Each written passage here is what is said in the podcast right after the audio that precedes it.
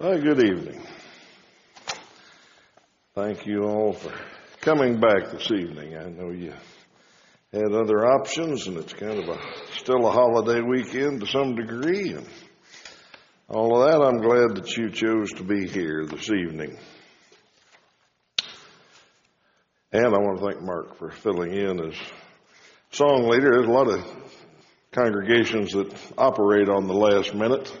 Uh, look for a song leader about five minutes before starting time, but uh, Northside very rarely has to do that. In fact, part of the problem is we pick song leaders so far in advance.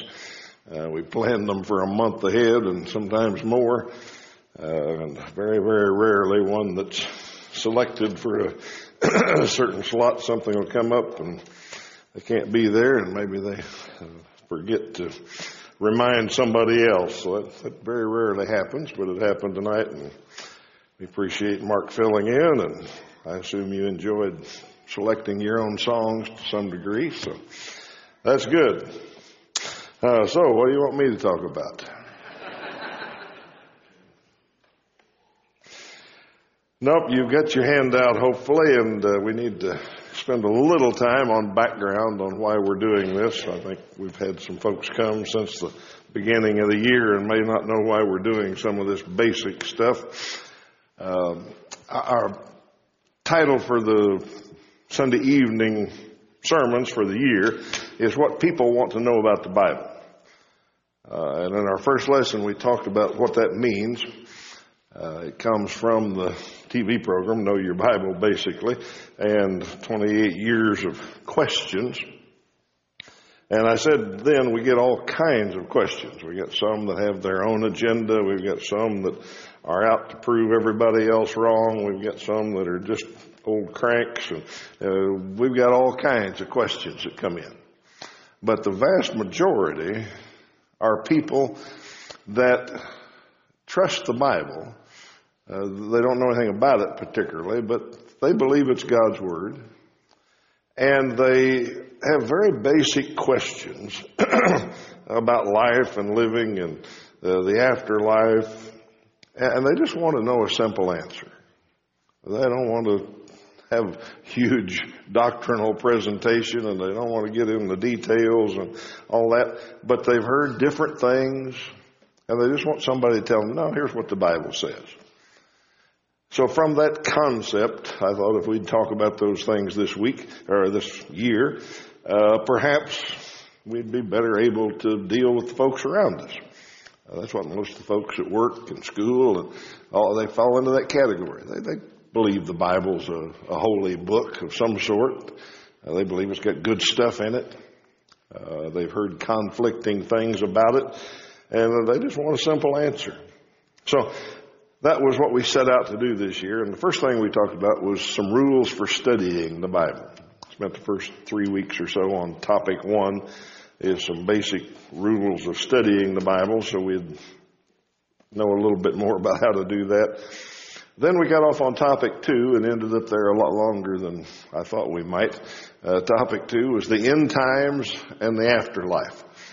And we spent a number of weeks on that, and I had, have had a number of comments that people uh, got something out of it, so that's that's good.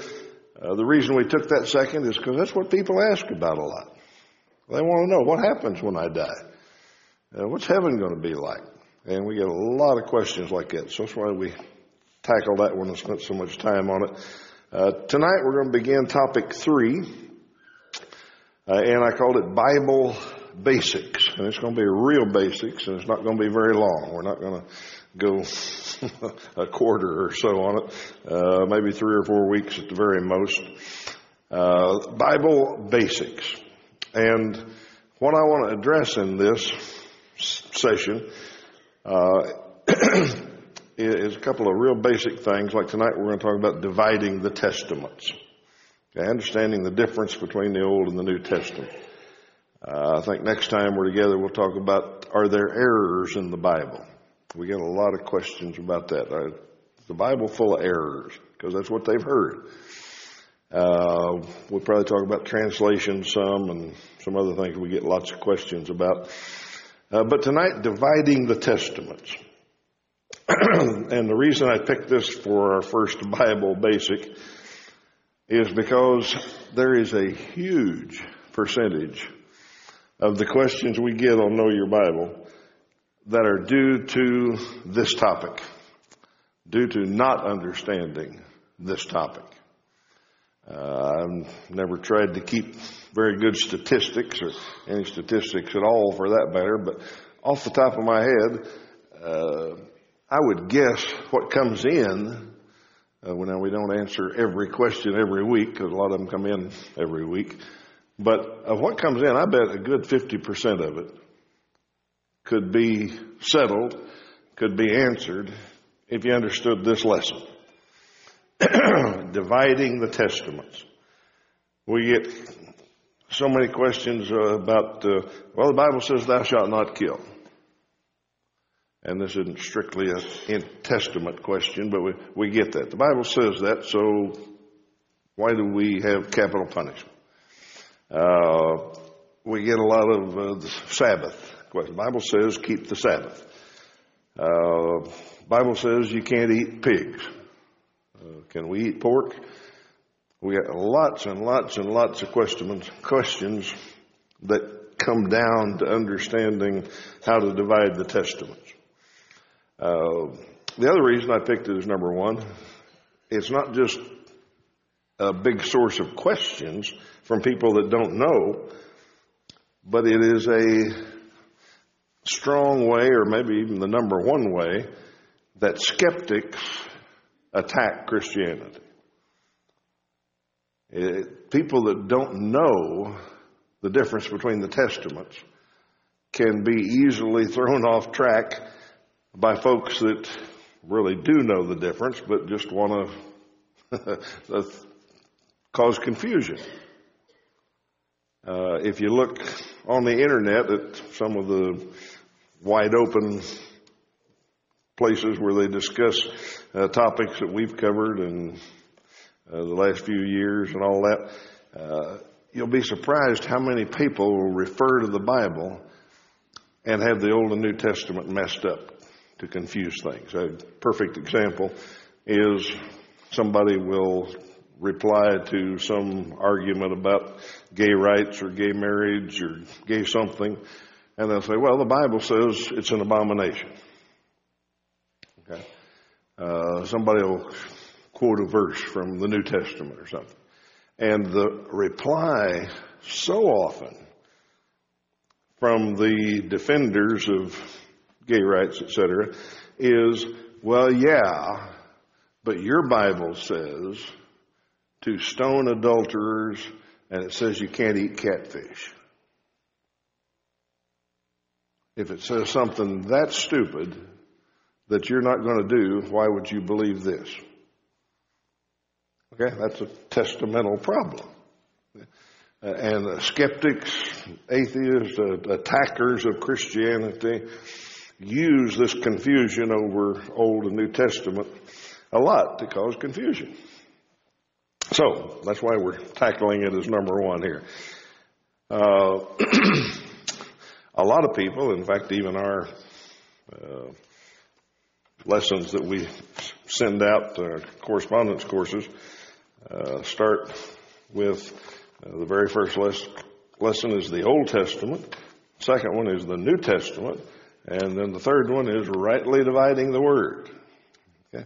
So most people doing this lesson would call it rightly dividing the word.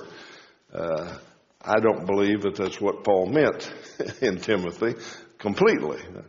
I believe it applies, and we ought to be able to rightly divide the Old and the New Testament. Uh, but Paul wrote in Second Timothy two fifteen to Timothy, he said, you ought to study to show yourself approved, uh, study the Bible, and rightly divide the Word of God. And I don't think for a minute that he was telling Timothy, you got to know the difference between the Old Testament and the New Testament, boy. Uh, he was saying, you got to use it right. And we've talked about that quite a few times when we talk about that verse and studying the Bible. Uh, Paul used a term there that tent makers understood, carpenters understood, uh, craftsmen understood, the term means cut it straight. Okay. It means use it right. If you're a carpenter and you have a tape measure and a saw and you measure a board and then saw it at the mark, use it right. You know, old carpenters say measure twice and cut once. Uh, use that tape measure right, then use the saw right, do it all right, and it'll come out right. Okay, tent makers understood that. They had to cut hides to fit, and they weren't all perfectly square. They were all kinds of shapes. So they had to cut two hides where they fit right together. So a tent maker wanted to cut it straight. He wanted to use his tools right. That's exactly the word Paul chose to write to Timothy and said, study the Bible, use it right, rightly divided. Okay? Uh, now, that term applies to separating the Old and the New Testament, but I don't think that's all it means is what I'm trying to point out. Okay, and I always start these, I think, okay, dividing the Testaments, man, we can handle that in one week.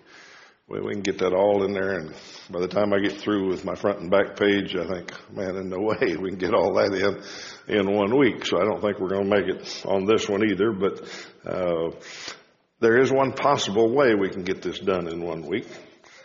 And I'm going to ask you a question, and if the response is one hundred percent, uh, we can go on to page two. How many of you know everything there is on page one? You've been looking at it. I saw you've been reading it a little bit. How many of you got that down pat, understand it, pass that test? Let's go on. Good. There ought to be a couple. There ought to be more than a couple. There ought to be quite a few, actually. Uh, but it's probably not one hundred percent by any means. And my guess is if I would have asked that question in, let's say, nineteen fifty-nine, it would have been real close to one hundred percent. Uh, we talked, used to talk about this a whole lot, about understanding the difference between the testaments and the flow of history and the ages and uh, the dispensations and all. How, how many, and I'm serious about it, how many of you know, even know what the three dispensations are? Probably about a quarter, a third of you. How many of you would remember it if I went bing, bing, every once in a while? Some of you get that? Jules Miller, ring a bell? That's where we learned most of this stuff, the Jules Miller film strips. And they were the old record player, and you don't even know what records are, I'm sorry. They... And it binged every time you were supposed to change the picture on the film strip. Okay? And that's how we learned this. We studied those repeatedly. Uh, every few years we'd go through them on a Wednesday night class or something. Everybody pretty much had this stuff drilled into them. Sunday school, we drilled this into kids. Uh, before church sometimes we had uh, kids' classes or something like that down front, pew packers or something. This is the kind of stuff we went over. How many books in the Old Testament? How many books in the New Testament? Uh, we used to know a lot about this. Now, whether knowing those facts made us better Christians or not, I, I wouldn't argue that point, but we used to know a lot of stuff. And I doubt if we know as much Uh, today. So I assume we're going to have to spend a little time on front page since I didn't get everybody's hand up. And we'll, we'll just brush over some of it. And do you have to know this to go to heaven? No, but we're talking about answering people's questions. We're talking about knowing the basics of the Bible. So when the guy at coffee break or the the guy in study hall behind us, beside us or whatever asks us one of these basic questions, we can give him a little background. We can answer the question rightly. Uh, how many? Once again, I know you hate to raise your hand, but I, I really would be serious about this one. How many of you know all sixty-six books of the Bible? Can say them. about half of you, it looks like. I can't count too well because nobody gets them up above their shoulders, but it's but all sixty-six of them, uh, thirty-nine in the old, twenty-seven in the new. Do you have to know that? No, but it makes life easier. Yeah, if you know that, you know kind of where they are in the Bible, and you can go to them and you at least know whether they're in the old or the new. I think that's ought to be a prerequisite.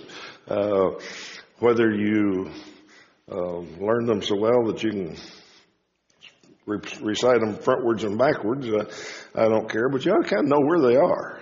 And especially, you ought to know what kind of book they are. That's why I put these divided into groups here. How many, let me ask another hand-raising question. How many of you know what this means? five twelve, five five twelve. A few old-timers that used to learn something. five twelve, five five twelve. That's the books in the Old Testament. There's five books of law. Twelve books of history, five books of poetry, five books of major prophets, and twelve books of minor prophets. You never forget that once you learn five, twelve, five, five, twelve. You can go right through them and tell people. There's five books of law. Why is that important? It's not the most important thing in the world. But if somebody picks up, open up the Proverbs or Ecclesiastes and says, look at this, do we have to do this today? Well, no, first of all, it's in the Old Testament. We don't live under the Old Testament. Second of all, it's, that's a book of poetry. That doesn't mean it's God's word guaranteed on everything. It's a poetic thing that some of the old writers wrote about principles of God. And so when David says you, or Solomon says this, or that's a book of poetry. There's some things in Ecclesiastes that are hard to explain if you don't know what kind of book you're in. It's a poetic, figurative book in many ways. Okay, so five twelve, five five twelve reminds you what kind of book you're in. The history books give us the history of Israel.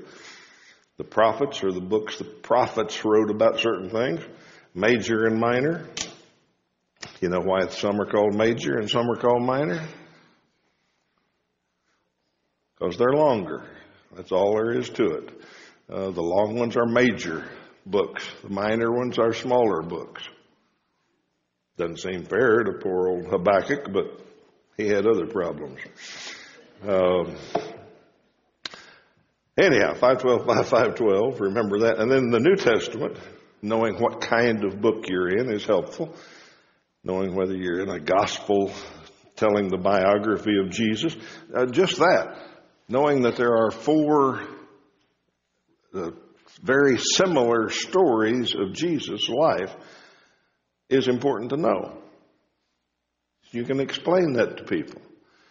Uh, it just reminded me, I, I had a call the other day from a, a guy, I think he lived in Arkansas, if I can remember right. But anyhow, he called Know Your Bible for some reason, and he started asking me questions, and he had me so befuddled that I had no idea how to answer him. And it finally hit me after about ten minutes. And he was asking me things like, he said, uh,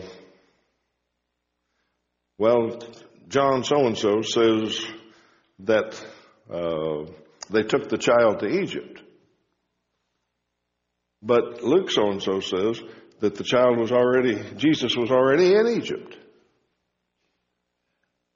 And he just kept asking me, and I'd say, hold on, I got to think about that. And he'd ask me another one.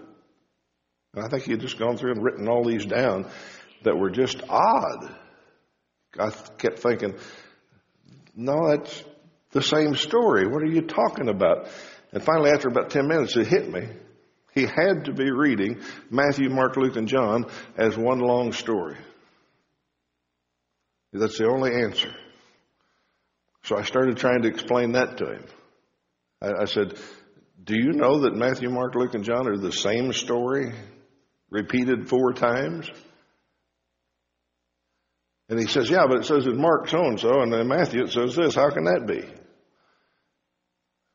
So we'd go back to his original problem. I don't know if I ever got him convinced or not. But, in fact, I finally said, I'll write you a letter, and I tried to explain it better to him in that. But that had to be what he was doing. I had never found that all my years, but that's the way he was reading Matthew, Mark, Luke, and John. Is he'd find something in the start of Mark that was different at the end of Matthew, and he couldn't put it together. It was two similar stories. Some of you are looking at me like you didn't know it was four similar stories. Good news. Uh, I mean, just knowing that to explain to people is very helpful. Yeah, there's four guys that wrote the same story, basically. Three of them wrote it almost exactly the same sequence and all that. We, those are the synoptic gospels. They kind of go together, and then John wrote one that's quite a bit different from a different uh, aspect. So that's why I put these on here, just so you know some of that basic stuff, and it'll help you answer uh, questions to basic Bible questions. Uh, the Old Testament history part in the middle. If if I'd have been out there when I asked how many of you know everything on the front page, I couldn't have raised my hand. That Old Testament history, I don't really have that locked in very well. I mean, I kind of know the general flow, but you start throwing names at me and ask me which one came before the other one, and I'm not sure I can get them all. Knowing the the flow of Old Testament history is something that I, I've never specialized in, I guess. But this little chart, which happened to come out of our first uh, B C C lesson, by the way, is pretty handy. It gives you the main characters that you find in the Old Testament. It gives you their main children and what direction they went. Uh, tells about the general flow through the Mosaical area there, the nation of Israel, and the splitting of the tribes and all that. So, once again, you don't have to know that for everything in the world, but to know it in basic helps you answer questions, help you understand where you are in the Bible. And New Testament history, uh, similarly, knowing what kind of book you're in and whether you're reading a letter to a specific church or Jesus talking to the Pharisees or what's going on helps you understand it. Okay, let's spend just a little bit of time before we quit over there on the, the ages, I call them, or dispensations, Jules Miller used, Jewel Miller used to call them. Three ages or three dispensations, uh, patriarchal, mosaical, Christian.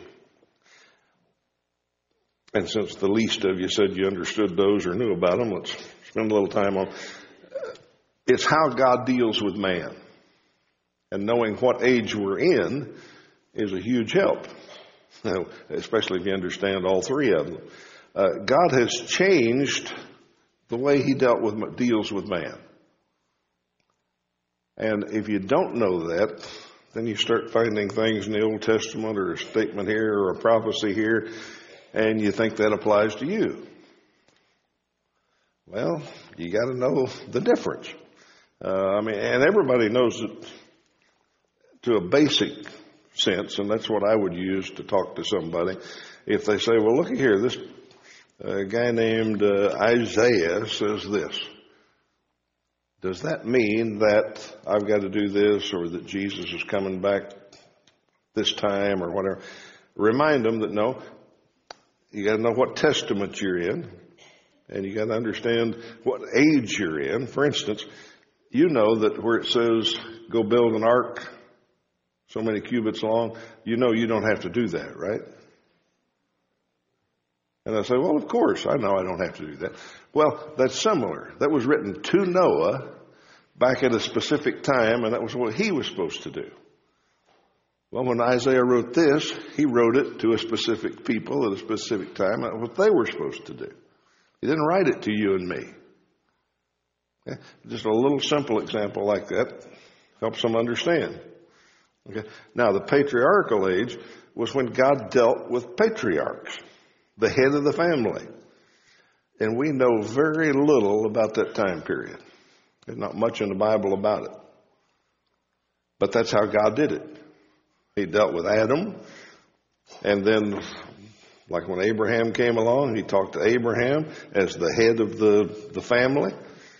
And when the head of the family changed, he talked to the new head of the family. He didn't talk to everybody.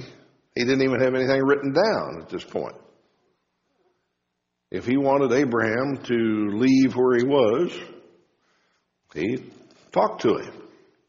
He said, Abraham, I want to leave you to leave the land where you are, go to another land. Yeah. So that's how he dealt with people. Uh, bear in mind, during this time, it was a pretty tribal civilization, if you will. There weren't big cities everywhere. There were lots of nomadic tribes, and they lived around a certain area.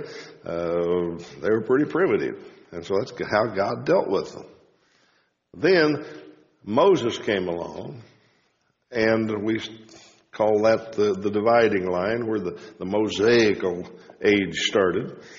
And the difference between those is that now God, he could still talk to whoever he wanted to, of course, but he wrote the law down.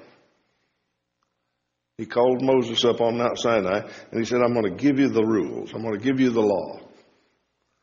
And he gave him the Ten Commandments, plus a whole lot of rules and regulations about everything in their life.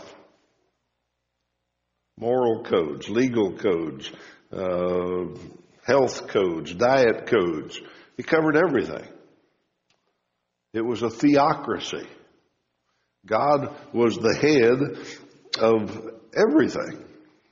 So he made regulations for everything. And he had Moses write it down. He wrote the Ten Commandments down, and he had Moses write everything else down that he told him. And during this period, if he wanted to tell somebody something, he spoke through either prophets, or for a little while he spoke through judges. Now, bear in mind who he was dealing with here, at the start especially, was a people that had been in captivity for four hundred years under a very polytheistic society. They thought there were hundreds of gods. Okay? So when he brought them out of Egypt, that's what he had to start teaching them. And that's what he gave them the written law for. That's why the first commandment is you don't have any other gods. I'm God. Okay. And then all the others, he brought them along and taught them with the, the laws uh, and spoke through judges and prophets. Now, I think now's a good time to go over to Hebrews one. If you got Hebrews in your New Testament, toward the end, right before James, right after Philemon, you go to Hebrews one. Listen to what the writer of Hebrews says. And what he's going to do in this whole book is explain the difference between the ages, the difference between the testaments, the difference between the covenants, however you want to say it. And he starts out, he says, in the past, God spoke to our forefathers through the prophets at many times and in various ways. He's talking about the patriarchal Mosaical age. He said God talked to us through the prophets in any way he wanted to. But in these days, these last days, he has spoken to us by his Son, whom he appointed heir of all things and through whom he made the universe. Okay? So he says he's talked to us through his Son. And then he talks, spends the rest of the chapter talking about how glorious Jesus is and higher than the angels and all of that. Now, look at chapter two. He says, we must pay more careful attention, therefore, to what we have heard. Anytime you see a therefore, you go back and see what he's talking about. What he's talking about is God used to speak through the prophets, through the old law, through Moses, through the patriarchs, all that. But now he's spoken through Jesus. And that means we better pay more careful attention so we don't drift away because, listen, verse two, the message spoken by angels was binding, and every violation and disobedience received its just punishment. How shall we escape if we ignore such a great salvation? This salvation, which was first announced by the Lord, was confirmed to us by those who heard him. And God also testified to it by signs, wonders, and various miracles and gifts of the Holy Spirit distributed according to his will.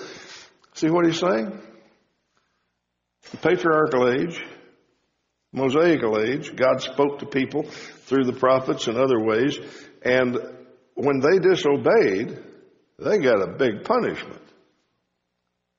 But what we're under is so much better because Jesus, who's higher than the angels, gave it to us. He spoke it to us. And we've had it confirmed. The people that heard him personally confirmed it to us. And God confirmed it with miracles and signs. He's saying we're in a different time now, and we better pay attention. He's in the Christian age is when the writer of Hebrews is writing this. And in that age, in the age we're in, God spoke through Jesus, and his words were written down by those who heard him and confirmed it. And that's what the writer of Hebrews says we pay attention to now. Okay. Now, let's assume, let's drop back, assume we're talking to somebody that doesn't know anything about the difference between the testaments, doesn't know anything about dispensations and all that. Can you see how, if you could get them to learn a little bit about this, it would be handy? Okay. So anytime they, they bring up an Old Testament verse they've heard or something about, uh, yeah, but the Bible says you can't eat catfish. Well, yeah, part of the Bible, but in the past, God spoke to us through prophets. Now, he speaks through Jesus. Jesus didn't say that. We don't even have to spend any more time discussing it. We have to listen to what Jesus said. We have to listen to what's in the new covenant, the New Testament, the, the new Christian age is what's important to us. Okay? Now, let me just finish that out so we can start with page two next time. I didn't know how to highlight it or make it look a little different, but there's a little time in there, a few years, uh, when it's a little bit confusing in some ways because of the way our Bible's laid out. And we get this question sometimes. Is Matthew, Mark, Luke, and John in the Old Testament or the New Testament? You say, well, that's a goofy question. Anybody can read can figure that out. You know, right here it says the New Testament. Next page, Matthew. So they're in the New Testament. But they really aren't. They're under the timeline, under my arrow picture here. They're actually in the old time. Jesus lived during the Mosaical age. He, he lived in sort of both worlds. He followed the Mosaical laws because that's when he lived. But what he talked about all the time was the new age that was coming. He talked about how it was going to be. How it was going to be different in the new age.